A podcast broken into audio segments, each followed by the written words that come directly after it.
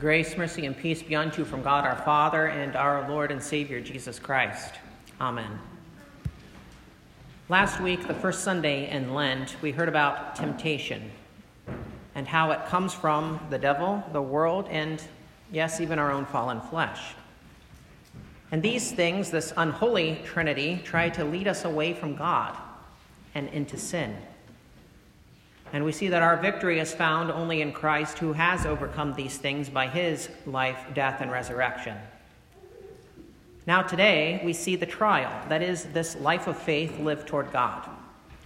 We see the persistence of faith, even as God Himself at times stretches us, making us wonder is He against us? But finally, we see our hope and His mercy found in Christ. Christ for us. St. Matthew records for us today, and Jesus went away from there and withdrew to the district of Tyre and Sidon. And behold, a Canaanite woman from that region came out and was crying, Have mercy on me, O Lord, son of David. My daughter is severely oppressed by a demon. But he did not answer her a word. So, when this situation is presented before us, and we hear this every year, and there's different accounts in the other Gospels that kind of provide other details to kind of put the whole picture together. And then we hear this response of Jesus, of this woman pleading for the sake of her daughter. It strikes us in our minds, and we think, What? He's Jesus. Of course, he would stop and help this woman. Why in the world is he not saying anything? Well, we're not wrong in our thinking, but we err in the how. Jesus is helping this woman, even when he first ignores her. And then again, when he rebuffs her to his disciples. And finally, in a sense, when he calls her a dog. The trial is for her good. And in some ways, it's similar to what we heard in the epistle reading when St. Paul writes Therefore, since we have been justified by faith, we have peace with God through our Lord Jesus Christ. Through him, we have also obtained access by faith into this grace in which we stand. And we rejoice in hope of the glory of God.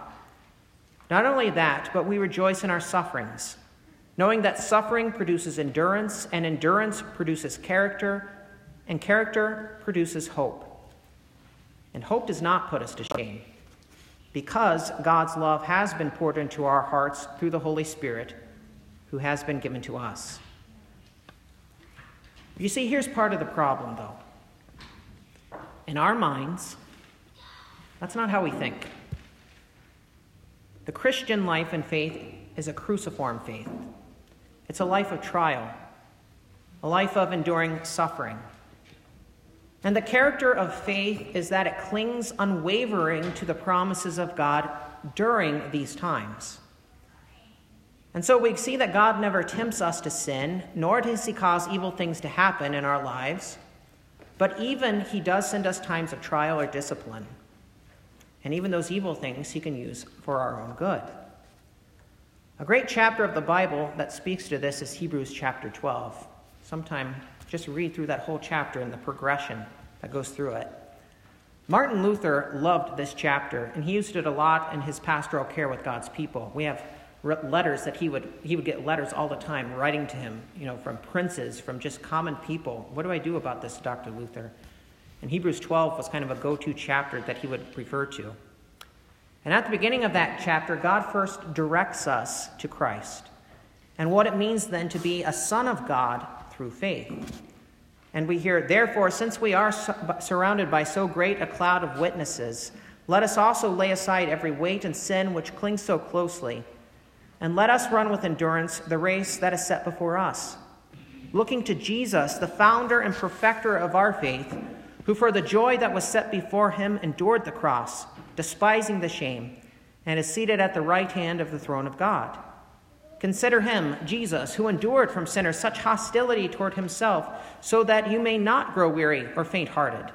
In your struggle against sin, you have not yet resisted to the point of shedding your blood. And have you forgotten the exhortation that addresses you as sons? My son, do not regard lightly the discipline of the Lord, nor be weary when reproved by him. For the Lord disciplines the one he loves and chastises every son whom he receives. And so, knowing Christ then is first knowing that God in the flesh is the God who suffered. Our Lord is not our life coach, He's not the social justice warrior. He's not the buddy who pats us on the back and drinks a beer with us while watching a football game. He's not some dynamic personality who just wins over people by his personality or whatever gimmick he has at the day, or any number of false things. No, Jesus is the crucified one, the one who endured the cross and its shame of bearing the sin of the world. And that's the Lord, the true Lord who you are baptized into, the Lord you've died with in the waters of your baptism. You've died to your sin. You've died to the world which tries to teach you its lies. You've died to the kingdom of the devil who has a hold on you in your sin, and you've even died to death because you will live forever. So, facing then the things of this life, you see them and recognize them for what they are, and you see them through the lens of Christ. And you endure as Christ endured fixing your eyes on Him who is the author and perfecter of your faith. So, even the discipline at times we receive from God, we hear further in Hebrews 12, he goes on to say, It is for discipline that you have to endure. God is treating you as sons. For what son is there whom his father does not discipline? If you are left without discipline in which all have participated, then you are illegitimate children and not sons. Besides this, we have had earthly fathers who disciplined us and we respected them. Shall we not much more be subject to the Father of spirits and live? For they disciplined us for a short time as seemed best to them, but he disciplines us for our good, that we may share his holiness. For the moment, all discipline seems painful rather than pleasant, but later it yields the peaceful fruit of righteousness to those who have been trained in it. Now, going back then to this woman, from the beginning, we see something about how she views Jesus. She knows that Jesus is not just some prophet, not just some guy going around spouting off stuff. She knows he's the Lord, she knows he's the Messiah. She calls him Lord. She calls him Son of David, a title of his messianic sonship. So she has heard of him. And through that word, the Holy Spirit has given her faith. Now, when she is before him, she knows that she doesn't deserve for Jesus to give her anything. There's a reason why she's a Canaanite woman. Her very existence testifies to the fact that God's people did not listen to him. God told the Israelites to wipe out the Canaanites, and they didn't. They spared some of them, and now here is one of their descendants from this pagan people who did not worship the Lord standing before him. But she doesn't share in her people's unbelief. Her eyes are fixed on the hope that is in Jesus and that he would look upon her in mercy. So, the discipline of Jesus here is for her and ultimately for her daughter as well. And so, Jesus, what he does is he stretches her, so to speak, in order to show us, too, that faith must be tried and it must be tested. And dare we say, it was painful for her in this encounter with the Lord. What did she most likely want? Jesus right away to heal her daughter. But no, he drug her out a little bit. Her faith, though, is steadfast in all of this. Its genuineness is revealed and strengthened through this, as we hear in 1 Peter chapter 1, when St. Peter writes, And this you rejoice now for a little while, if necessary. You have been grieved by various trials, so that the tested genuineness of your faith, more precious than gold, that perishes though it is tested by fire, may be found to result in praise and glory and honor at the revelation of Jesus Christ. And so Jesus then goes on and he tells her, It is not right to take the children's bread and throw it to the dogs. And then she responds, Yes, Lord, yet even the dogs eat the crumbs that fall from their master's table. Then Jesus answered her, O woman, great is your faith. Be it done for you as you desire. and her daughter was healed instantly. So rather than throwing up her hands and thinking, well, what's the point in all of this? He's just not going to listen to me. She continued looking to Christ, even as he said that to her and basically said, I'm not going to take and give this to you, a dog. And rather than telling God how things ought to be in her mind, according to her terms, she finally then takes this word that he speaks to her and she clings to it. She clings to that promise, however small it may have appeared to be, even the promise of crumbs. Now, at no point was Jesus going to let her fall, as he was the one putting her through all of this. God promises he won't do this, rather, he promises to keep her and us in the faith through his word. He knows the limits. The faith he has given to you, he will keep you in, and he will sustain you. God is not your enemy. The devil, the world, and your fallen flesh, they are your enemies. And so, even though at first glance it may appear it, Jesus was not the enemy of this woman in the reading. Jesus was and is the Lord. And even in all of this, he is the loving God who showed her mercy. So now, for you this day who hear this word of God, the Lord calls you to take heart what he teaches. Your faith is begun, it's sustained, and it sees its completion in Christ. So understand who God is, understand what he does. And there's a warning in all of this for you to not get caught up by other things in this world which seek to take your eyes off of Christ. We heard about that a couple of weeks ago in the parable of the sower. Even those who believe for a while, they get caught up in the cares and pleasures of this life and then fall away. There is a temptation for you to be a fair weather Christian who wants God to be the kind of father who just lets you eat candy and play video games all day long. Those kind of fathers who try to be friends with their kids, they don't understand fatherhood and they end up not loving their children even if they think they are. From a father's standpoint, it is hard when your kids get mad at you. But even when you discipline them, you're doing it because you love them. And you see, your God, your Father, loves you with the perfect love of Christ. So even as He disciplines you, and it may seem to stretch you at times, and you begin to wonder, is God for me or against me? Even that discipline is a sign of His love and care. If God didn't discipline you in this life, Hebrews 12 tells us, you would be illegitimate. You would not be a son of God. Because God cares enough even to call you to repentance, to tell you enough that if you continue in your sin, it will lead to hell. And we also see this understanding of the Christian faith forms our piety, forms our life of prayer, a life of worship, our hymnody, and these things. Piety is all those things of how we kind of express and live the Christian faith. Those hymns that we sing today are great examples of this. Good Christian hymns are specific who God is and what He does. Our liturgy is the same way. Some of us were talking the other day about many of these false things about God, this idea of God only giving good things or whatever the case may be. They've come into the church not through the front door of just some guy false teaching. Well, that does happen at times. But they come in through these back doors things that seem innocuous, a song that sounds nice, something we like to hear, because maybe it's catchy, it's popular, or it makes us feel all warm and fuzzy.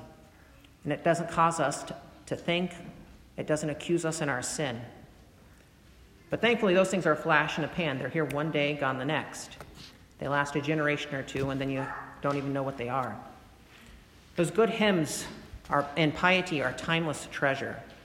And they don't mince words about this life, nor do they try to paint a picture of God where he has some mushy, effeminate, generic deity and make things appear like God is just one of the guys of this world. Or he's just there to say, Buck up, kiddo, it'll be okay.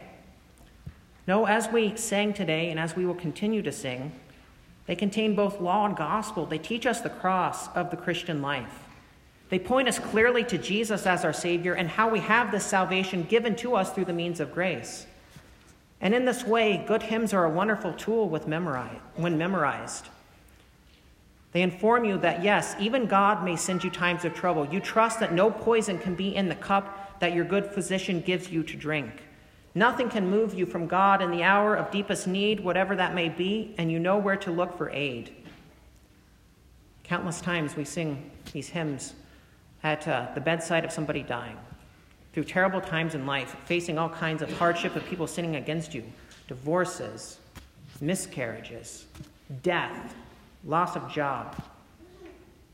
And we don't try to brush those things aside. But rather, we see that as Hebrews tells us, therefore, since we are surrounded by so great a cloud of witnesses, let us also lay aside every weight, every sin which clings so closely, and let us run with endurance the race that is set before us, looking to Jesus, the founder and perfecter of our faith, who for the joy that was set before him endured the cross, despising the shame, and is seated at the right hand of the throne of God. This Sunday in the church year is such a comfort as you see the faith of the Canaanite woman, not because she's a great person, but because of who the Lord is and what he does. And it's a wonderful thing to have God treat you with the care that he treated this woman. The Lord loves you in Christ, and he has your good in mind at all times. So even at times when there is calm, when there's joy, give him thanks. At that time when there is trial like a refiner's fire, and it's refining you and it burns and it hurts, give him thanks. Understand that God is never the source of evil, of sin in your life, or in the sin against you. Clearly see sin for what it is and repent. And if God does discipline you, see it as a sign of your sonship.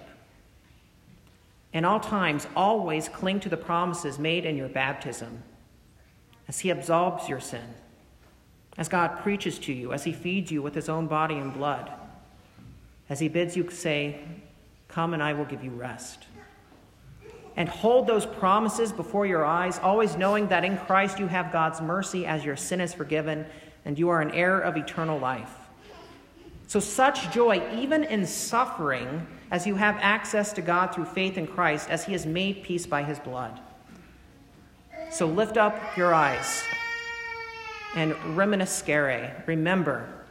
Remember your mercy, O Lord, and your steadfast love, for they have been from of old.